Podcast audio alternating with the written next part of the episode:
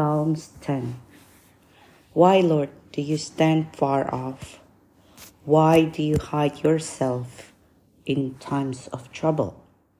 In his arrogance, the wicked man hunts down the weak who are caught in the schemes he devises.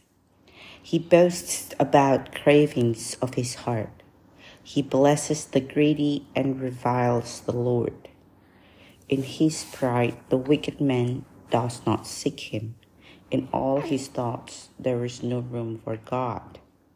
His ways are always prosperous. Your laws are rejected by him.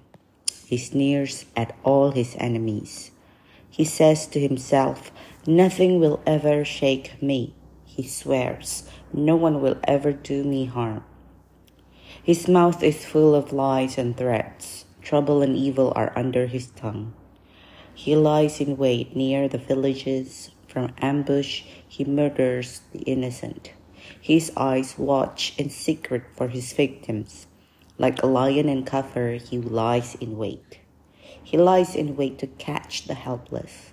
He catches the helpless and drags them off his, in his net. His victims are crushed, they collapse, they fall under his strength. He says to himself, God will never notice. He covers his face and never sees. Arise, Lord. Lift up your hand, O God. Do not forget the helpless. Why does the wicked man revile God? Why does he say to himself, He won't call me to account? But you, God, see the trouble of the afflicted. You consider their grief and take it in hand.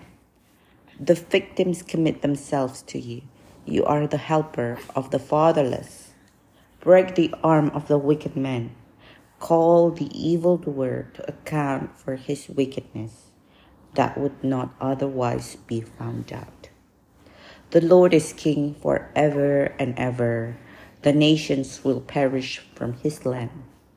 You, Lord, hear the desire of the afflicted.